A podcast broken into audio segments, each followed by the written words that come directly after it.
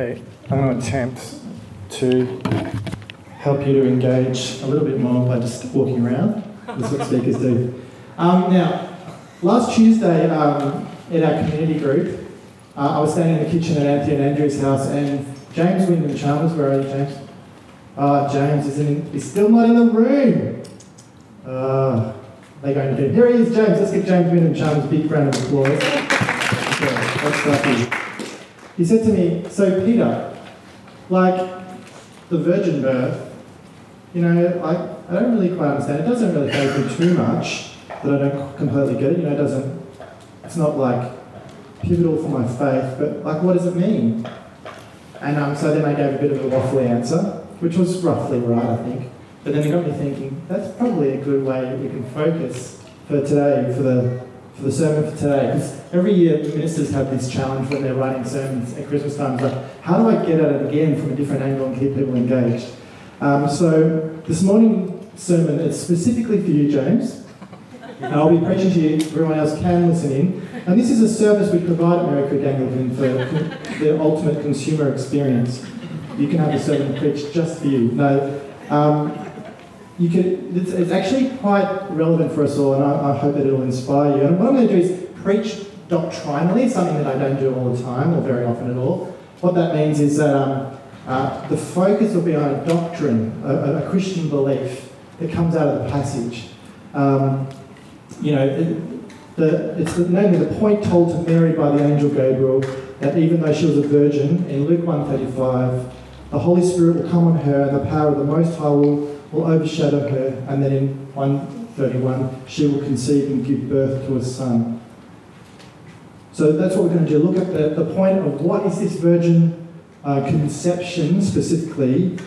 What is that about? It's not so much about the, the virgin birth. The birth is, we, all, we always call it that. The birth is actually pretty normal as far as births can go. Like there's nothing, you know, I mean, in the parameters of human birth, we think it's pretty normal. But what's strange or what's miraculous is that um, it was a virgin conception. And it's important, it's actually really important for us as Christians. to think about it, it made it into the creed or the creeds. So the Apostles' Creed has, I think it's 75 Latin words, and 11 or 10 of those words are about the virgin conception. That's a, that's a fair amount. It's about one seventh of the whole Apostles' Creed is devoted to this one doctrine. And as we talk about this, I don't want you to be confused and think we're talking about the Immaculate Conception. Often these two doctrines are confused. Um, the, the virgin conception is about Mary miraculously conceiving as a virgin the baby Jesus. The Immaculate Conception, which is something different, is a Catholic doctrine that um, Mary's parents, who apparently were Saint Joachim and Saint Anne, when they got together and uh, you know had a special night together one night and conceived Mary after sex, at the point of conception, the Holy Spirit, according to the Catholic doctrine, intervened and blessed the conceived um, egg and sperm and made uh, the cells immaculate, so free from stain, so that Mary would be born sinless and then be able to be the bearer of, um, or the mother of God.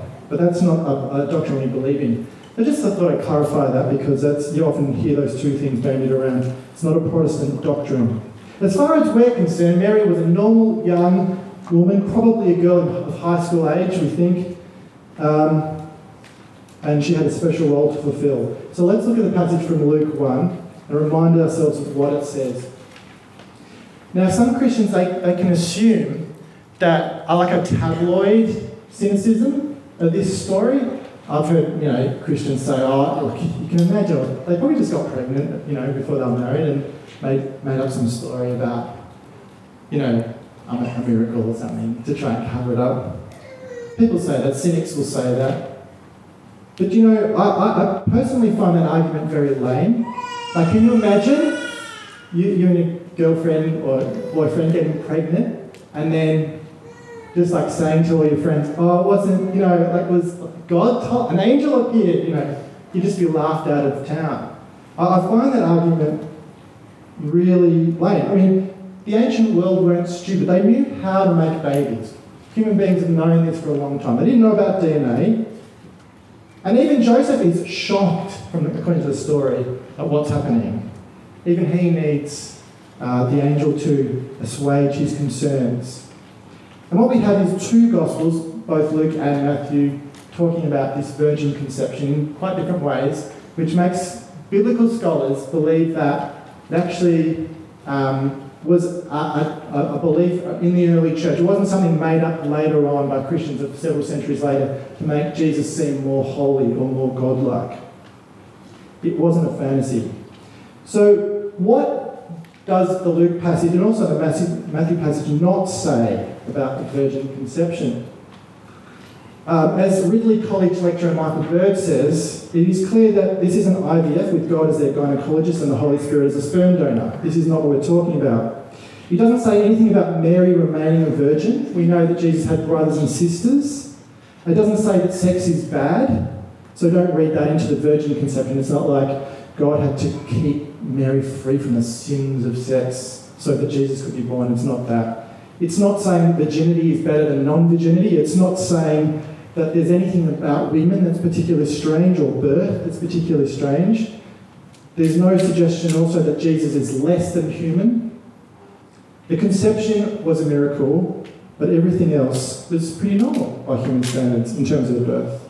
Placenta, umbilical cord, Mary's waters broke. There would have been lots of sweat, lots of fluids, which really throws into question that carol we just sang before, Silent Night. See, I, have experienced two births, not including my own, which I can't remember, oh, thank goodness. Um, and I, I, mean, really, it was no silent night or silent morning. It's completely the opposite. Um, and I think silent night is a little bit misleading, though he's saying it's because tradition. It's a little bit misleading because it sort of elevates Mary to this kind of divine status that she just gave birth quietly and pure, like a nun or something. And I want to suggest that Mary Creek Gospel Explosion comes up with a new carol Painful Night. Because childbirth, especially the firstborn, so I've been told, is very painful. And so here's the line of the first verse of Creek Gospel Explosion, New Carol. Painful night, sweaty night. We've got to time the cramps, squeeze hands tight. Anyway, something like that. Because that would actually make us help, help us to think and realise what's really going on here. This is a real woman giving birth to a real baby. What does it say? Well, it does. Both Luke and Matthew do tell us that Jesus uh, didn't have a biological male father, and this was because God gave Mary a special miraculous grace to be the mother of God's incarnate self.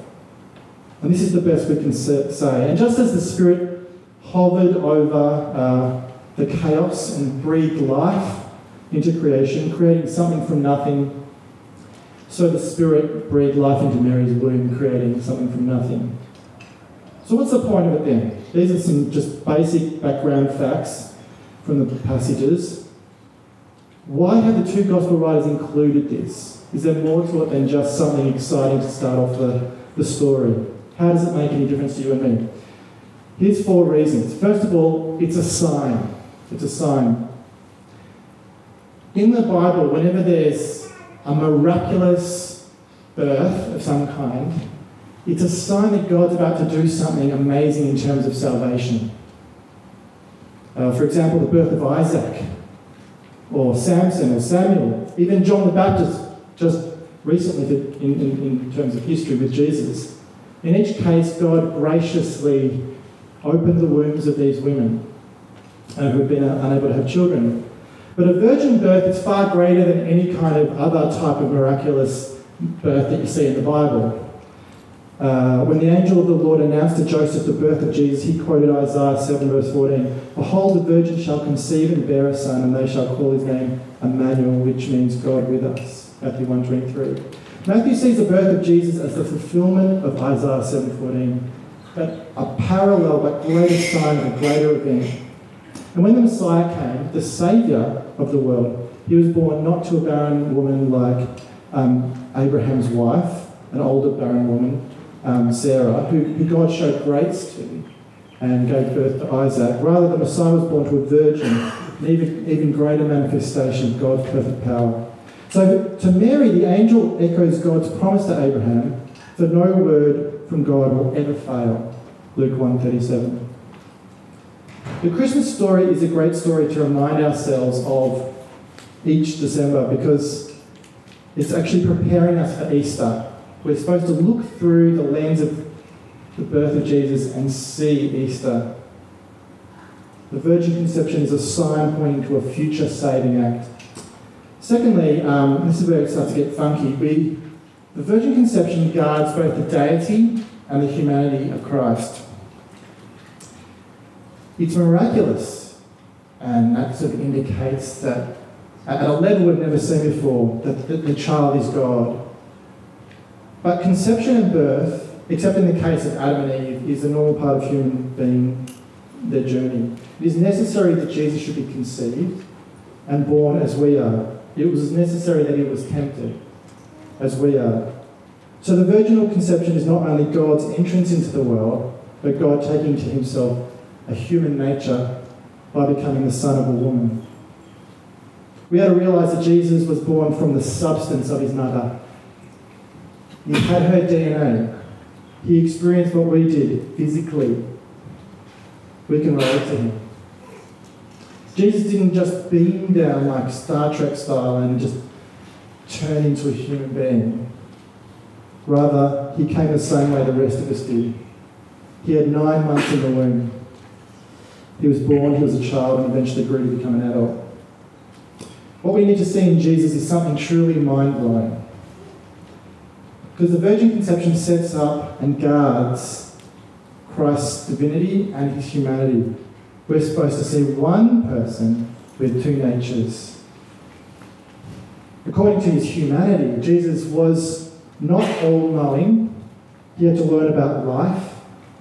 He was not present everywhere, he had to walk around and catch boats and ride on donkeys. He was not all powerful, so not to think of him like Superman, in, you know, uh, in the Superman film, the original one, you know, with the two-year-old boy lifting up the car. This is not what we're to think of. But according to his divinity, Jesus, the Son of God, is all-knowing or omniscient. He is present everywhere or omnipresent, and he is all-powerful or omnipotent. And there's this mysterious, mystical union, theologians say, between these two natures. Uh, they call it the hypostatic union creating an individual essence. So the virgin conception guards this, these two natures. When the shepherds came to see him, they are seeing a newborn baby with burps and farts and all that. And they are seeing the Son of God who pre existed this birth. Therefore, he's worthy of worship. Even after the birth, he continued to maintain his God nature. Now, Calvin John Calvin makes this point, which theologians called the extra Calvinisticum, which you can use in Scrabble, which is that even after the incarnation, even after the Son of God became human flesh in the baby Jesus, the eternal Son who sucked on Mary's boob continued to fill the heavens.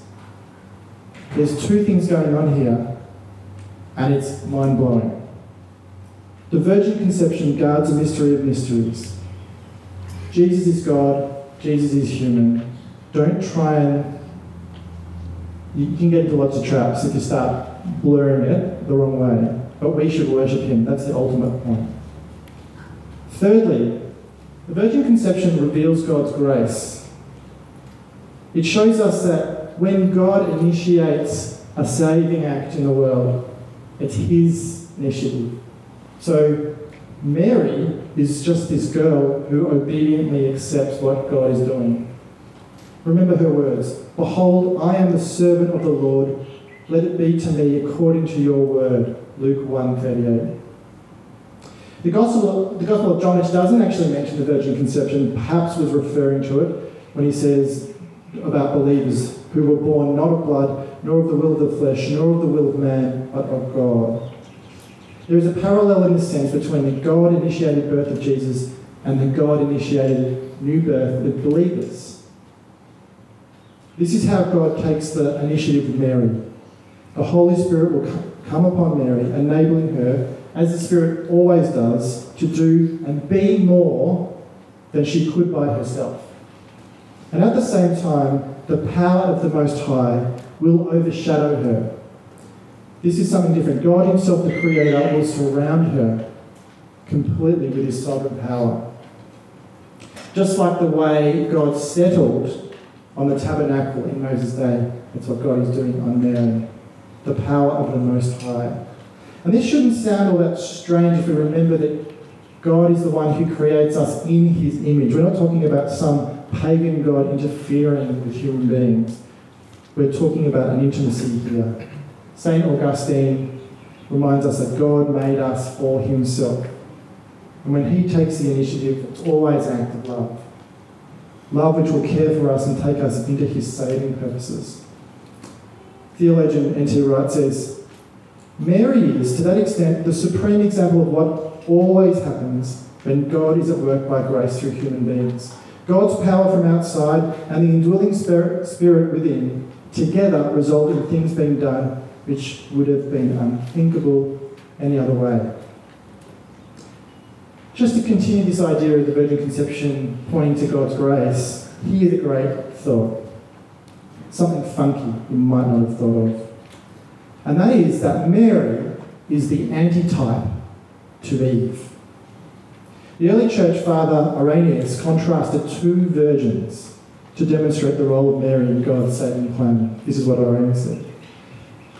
For just as the former woman, which is Eve, was led astray by the word of an angel, which is the serpent, so that she fled from God when she had transgressed his word, so did the latter, which is Mary, by an angelic communication, receive the glad tidings that she should sustain God being obedient to his word. And if the former Eve did disobey God, yet the latter Mary was persuaded to be obedient to God, in order that the Virgin Mary might become the patroness of the Virgin Eve. And thus, as the human race fell into bondage to death by means of a virgin, so is it rescued by a virgin, virginal disobedience having been balanced in the opposite scale by virginal obedience. Very cool. So, Mary, and specifically God's free gift of conception to her to push forward salvation for humanity, symbolizes humanity receiving the grace of God in faith, in contrast to the old humanity symbolized by Eve, who rejected it. And I'll quote Michael Bird again because he's got lots to say about this. Let us not forget that it is through Mary, as the human receptacle for the incarnation, that God is able to rescue the sons of Adam and Eve. Without Mary as the new Eve, we could not have Jesus as a new Adam. So when you hear the Christmas story read year after year, and you get to the bit about the virgin conception, or you're reading the, the, uh, the Apostles' Creed, and you get to those uh, 10 words about virgin conception, wonder in awe at the greatness of God to pour out his grace on Mary and on us. And here's the fourth and the last thing that it points us to the virgin conception. It reveals that God's new creation has begun. Again, N.T. Wright preached this in a sermon. He said, The virginal conception speaks powerfully of new creation, something fresh happening within the old world, beyond the reach and dreams of the possibilities we currently know. And if we believe that the God we're talking about is the creator of the world who longs to rescue the world from its corruption and decay, then an act of real new creation, anticipating, in fact, the great moment of Easter itself, might just be what we should expect, however tremblingly, if and when this God decides to act to bring this new creation about. See, when husbands and wives procreate, in a way, this is hum, human beings laughing in the face of death and trying to continue life eternally. We try and do that at least. But when the Virgin Mary conceived, there was no need for that maneuver because in her child was life, and the life was the light of all people. See, you can object to the virginal conception for all kinds of reasons on scientific grounds, but this is not your real objection. Your real objection, I think, is probably that a new world is starting up inside this old world. A new paradigm. you are really objecting to having to choose between this new life and the old life. So the virgin conception, there you go, there's four things you may not have thought about. It's a sign pointing to a great act of salvation that God's about to do. It guards and protects um, Jesus' divinity and humanity and points to that. It's a revelation of God's grace to take the initiative. And it's also a sign that the new creation has begun. If you believe in Jesus, then this will ring true to you, if you are not convinced that Jesus is the Son of God, then you won't be persuaded that there ever was a virgin conception, obviously. And I, I don't want you to hear me sounding like I'm exaggerating the importance of the virgin conception. It is important, made it into our creed. But Paul the Apostle never mentions it. For him, Jesus' life, death, and resurrection and ascension are more important. Um, but if you do have faith in Jesus as the crucified and risen Son of God, and your heart is and mind is open to this, then the virgin conception, while being a little unexpected, it rings true, doesn't it?